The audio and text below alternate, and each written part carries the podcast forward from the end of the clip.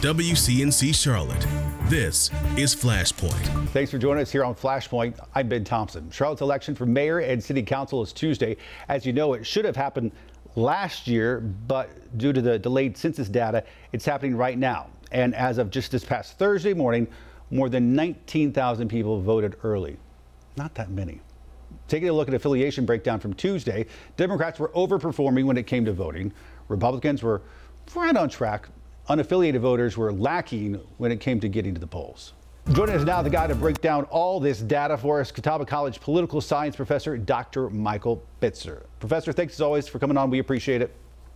My pleasure. All right, so talk to us about the city elections here in Charlotte. You, you are saying that we should not be expecting a, a high turnout, and we, I know we have numbers from early voting. We do have early numbers from voting, and they all point to what I would describe in a political science term as abysmal turnout. Yes, we are in a municipal election. These are uh, the offices that affect the citizens on a day to day basis with their policy decisions. But the likelihood is by Tuesday's election, I would be shocked if we have over 10% of the 600,000 voters casting a ballot for this municipal election. What does that say about voters in Charlotte? Well, certainly Charlotte is a dominant Democratic town. Uh, if you look at voter registration, nearly half of the voters are registered Democrats. Uh, only 18% are registered Republicans. So it's almost a kind of foregone conclusion. Yes, Republicans are making an effort. They are trying to put the resources into winning elections. But like national urban areas, Charlotte has moved steadily more and more Democratic. And when you don't have a competitive two party system, that oftentimes impacts the turnout level, and you get only the most core partisans of that one party city. All right, switching gears to, to the November normal election, for lack of a better term. At the top of the ticket is the Senate race. New numbers show Democrat Cheri Beasley has a, a big financial advantage over Republican Ted Budd. In the last three months, Beasley was able to raise $5.8 million. Budd brought in just under 1.8 million. Many polls have the two pretty close, but giving Budd the edge. Uh, you, you, think, despite her financial advantage right now, uh, he still got the overall electoral advantage? I think the midterm fundamentals that we as political scientists study do point to an advantage Republican year this year, and particularly here in North Carolina. These are impressive numbers for the Beasley campaign. And I think what this shows, more importantly, is to national organizations, particularly out of Washington, to say, hey, I can hold my own when it comes to fundraising add in your money. And so the outside money, the special interest group money, should start to flow into North Carolina. We'll see it in terms of the ad wars that will go on televised uh, airwaves here shortly. But this is a real battle to get this Republican held seat now by Richard Burr back in Democrats' hands. It could all rest here on North Carolina, which is why this will be one of the most uh, closely watched uh, races here in the state. It, it, strikes me that conservatives celebrated the, the overturning of Roe v. Wade, uh, but there were probably several candidates, uh, maybe like Mr. Budd or other ones across the country, who also at the same time, uh, their road to victory got a little more complicated. Yeah, I think that this this Dobbs decision, decision certainly energized a core constituency of Democratic voters that need to show up for this fall, but it probably also helped Republicans slightly in terms of saying, okay, now the emphasis is on the states, and in particularly if the Republicans can capture super majorities in the North Carolina General Assembly, they will basically have carte blanche to do whatever they want in terms of abortion restrictions. And so this is probably a wash for both sides, but I would say that this is probably an elevation of a potentially good turnout for November's general election. Uh, do you, what do you think about Republicans taking over supermajorities again? They had it just a few years ago. Do you think it's likely they do it again? I think the scenario is certainly there. They're going to be competing in areas such as the urban suburbs in Mecklenburg for that supermajority status in both chambers. Probably a little more likely in the state Senate, but the state House has that window of competitive but lean Democratic seats that if Republicans can pick off, they can get towards that supermajority status. Uh, taking a look at, at uh, North Carolina's other senator um, right now, Thom Tillis. This mm-hmm. week he was one of several Republicans who voiced possible support for a bill that would codify same-sex marriage at the federal level. Uh, the bill House uh, passed the House with bipartisan support, uh, and this sort of surprised some folks, um, only because it was 10 years ago. Tillis was the House Speaker in Raleigh uh, when the General Assembly and then voters passed a state constitutional amendment to ban gay marriage. He sort of hinted at the time to a group of, uh, of students that he thought this was a generational issue, is what he called it 10 years ago, and that it would be only a matter of time. I think he said at the time 20 years before it got repealed. Little did we know it's going to be uh, about three years after this. Um, were you surprised to hear him go ahead and say, you know what, I could probably support this?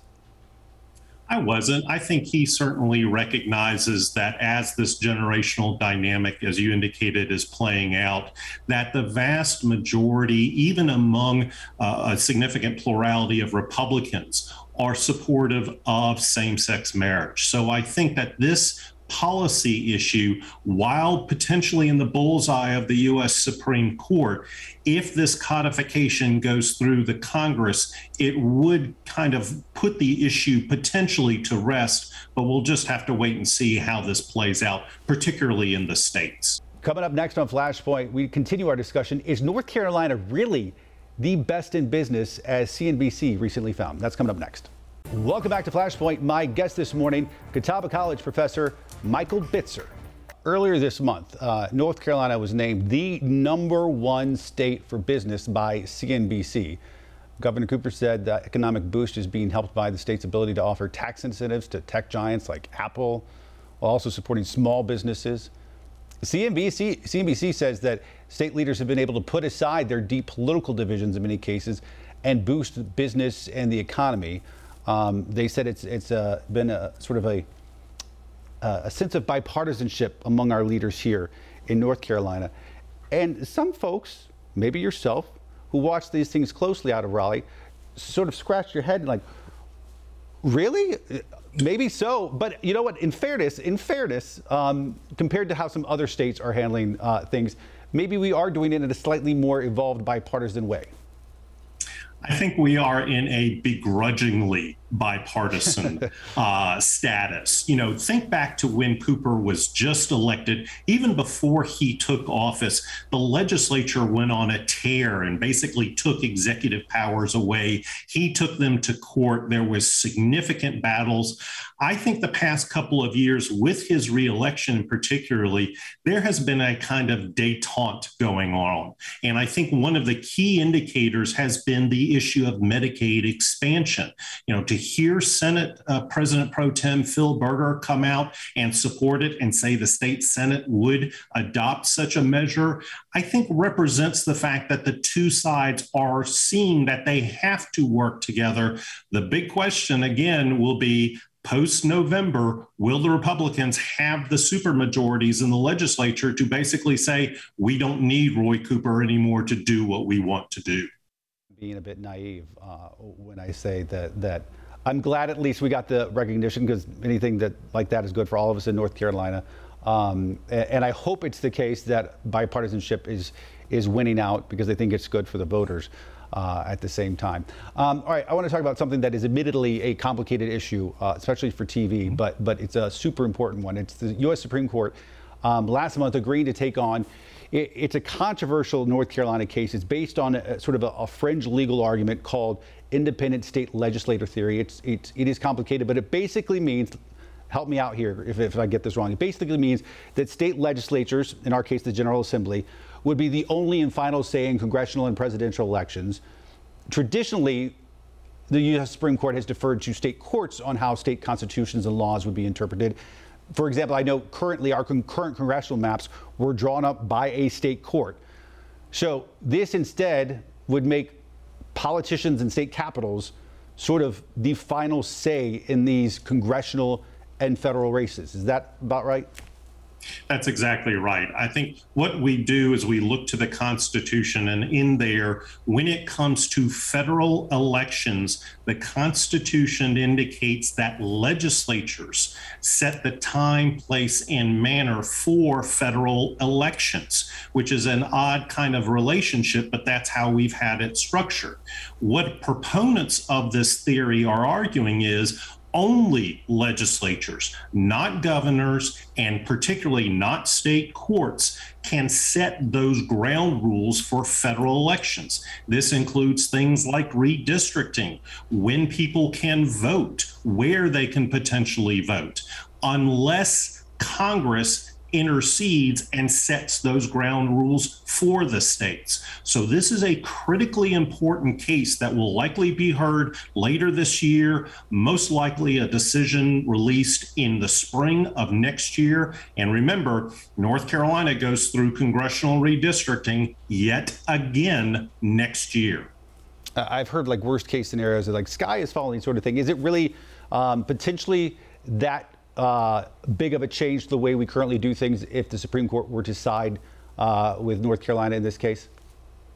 I think it has the potential to move us in directions that we are not comfortable with as an American values based system. Uh, we talk about authoritarianism, we talk about democracy backsliding. I think if the hinge is basically unleashed for particularly Republican legislatures to do whatever they want, we will see an excess of movement towards restricting uh, issues like voting rights.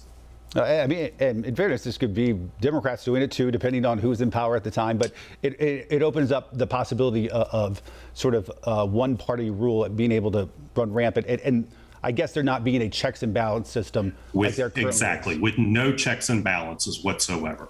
Uh, you were quoted in a New York Times piece uh, this week, an op-ed piece, columnist Frank Bruni, uh, who I now think is actually uh, working at Duke, um, making yes. the case that North Carolina is a microcosm for the country.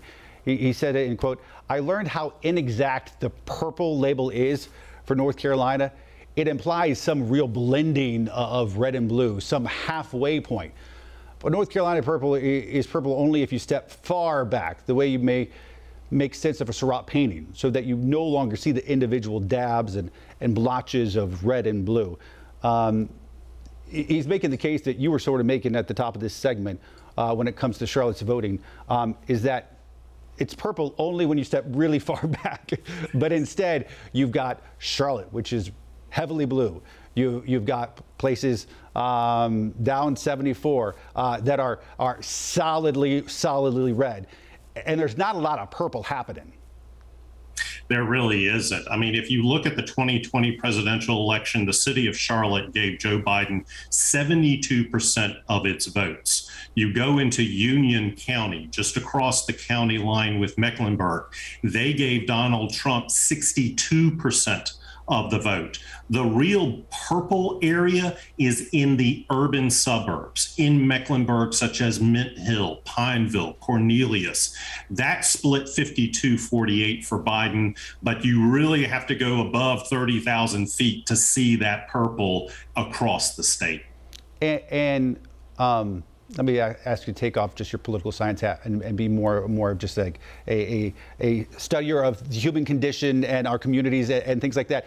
Why does that matter? Why does it matter that if I live in Charlotte, mostly all my neighbors are, are, are blue or liberal, or if I live um, in Union County, they much more tend to be uh, red. Why, for the sake of argument, why does that matter? It matters because if you are only around like minded individuals and you meet someone from the opposite party, you go, What in the world is wrong with these people?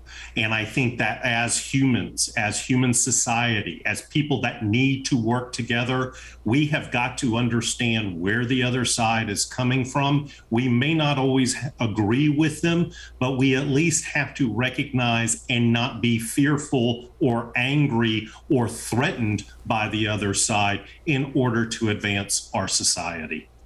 And so, by the way we're sort of um, burrowing in in our little enclaves and, and living with only like-minded people, it's really giving us a limited view of the world around us.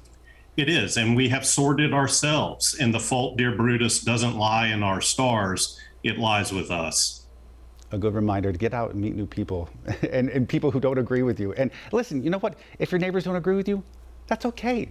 They're still your good neighbors. They're still good people, and that's perfectly fine. you fine. can still have a drink with them. You can still, go have a drink with them. Just don't talk about politics, or if you do, just be okay that you disagree. It's fine. It's good. They're not your enemy. All right, Professor, we talked about a lot of stuff. Thank you as always. I do appreciate it. My pleasure. All right, more Flashpoint after this. Welcome back. This week, Vice President Kamala Harris was in Charlotte. She was here to talk about the Biden administration's investment in affordable, high speed internet. She also met with state legislators to discuss protecting reproductive rights. WCNC Charlotte's Indira Skiva has more on her visit. In the 21st century, high speed internet is not a luxury, it is a necessity. Speaking before a crowd at the Carole Hoefener Center in Charlotte, Vice President Harris said the Affordable Connectivity Program helps low income families afford high speed internet. In addition to giving eligible families money to use towards their internet bill, some internet providers agreed to offer plans costing $30 or less. The two combined means high speed internet may even be free for some families. Workers use the internet to find jobs and receive training. Seniors use the internet to see a doctor without leaving their home. For so many of us, the internet is an essential part of our daily lives. And yet, more than 30 million people in our country still do not have access to high speed internet. In May, North Carolina was the first state to participate in Internet for All, another federal program giving every state at least $5 million to invest in broadband internet access. According to the Center for Digital Equity, last year nearly 55,000 households in Mecklenburg County did not have access to the internet, mostly because they couldn't afford it. Bruce Clark says that's now changing. Our digital navigator service has signed up over 200 residents for the Affordable Connectivity Program just in the week after the uh, announcement a couple months ago. And so since then, I suspect that number has gone higher. More Flashpoint after this. Welcome back to Flashpoint. New data shows just 5% of all realtors in the U.S. are black, but a group based out of Charlotte South End is on a mission to change that. WCNC Charlotte's Carolyn Bruck introduces us to this team of all black realtors seeking solutions for achievable home ownership for all. Representation always matters. We are one of five individually owned or independently owned black firms in Charlotte, North Carolina. At Noir Group in Charlotte's South End, they're changing the narrative. The mission behind the team was more so to build a platform for agents that look like us. Real estate broker Jarrell Fields started Noir Group in 2019. The group of 11 young black real estate agents celebrated its official launch just this past May. Just talking to somebody that looks like you helps you get a better understanding because at least you can feel like they've been there before or they're talking from, you know, experience, you know, and that helps. Uh, we are unapologetically black. Unapologetic and undeniably needed. Data from the U.S. Census Bureau shows just 5% of realtors in the U.S. are black. What's more, the disparity between white homeownership and black homeownership is monumental. In the past decade, it's gotten even worse. Nationally, homeownership in white households sits at 74%, but for black households, the rate is lower, much lower. Just 44.7% of black households own their homes nationwide. According to North Carolina's Housing Finance Agency, those national statistics also reflect the home ownership racial divide in North Carolina. It's a real problem, one the Noir Group is working to fix. If the disparity between buying a house and not owning a home is having the money to put down on a property, then there are solutions out there. But educating the people about those those solutions helps. That's exactly what Noir Realtor Brittany McDonald is doing on her Instagram, the Crown's Realtor. 50,000 followers and counting. My content is geared around educating people about real estate. There's a lot of information that people don't know, and you don't know what you don't know. So, um, anything that I can think of that people have questions about, I try to post that. Just to be a resource for people who look like me is very important. Anything to bring equity to an entire community who had previously been denied the American dream. It's not just about selling houses, it's about building relationships within the community and having people see what we're doing and want to be a part of it. If you dream of owning a home but think it's out of reach, we are here to help. Just text the word home to 704 329 3600 and we'll send you a link to this story. There you'll find information about all of the programs out there, from down payment assistance programs to home financing grants. There are numerous options available. You just have to know about them. So we're making that easy. Again, text that word home to 704 329 3600. For WCNC Charlotte, I'm Carolyn Bruck. Carolyn, thank you on a, what I think was her first appearance on Flashpoint so far. Folks, come interact with us here on uh, social media. Let us know if there's something you want us to talk about. As always, remember to listen and subscribe to our podcast as well. You can find it wherever you get yours. And we'll see you back here Sunday at 11 a.m. Have a great week.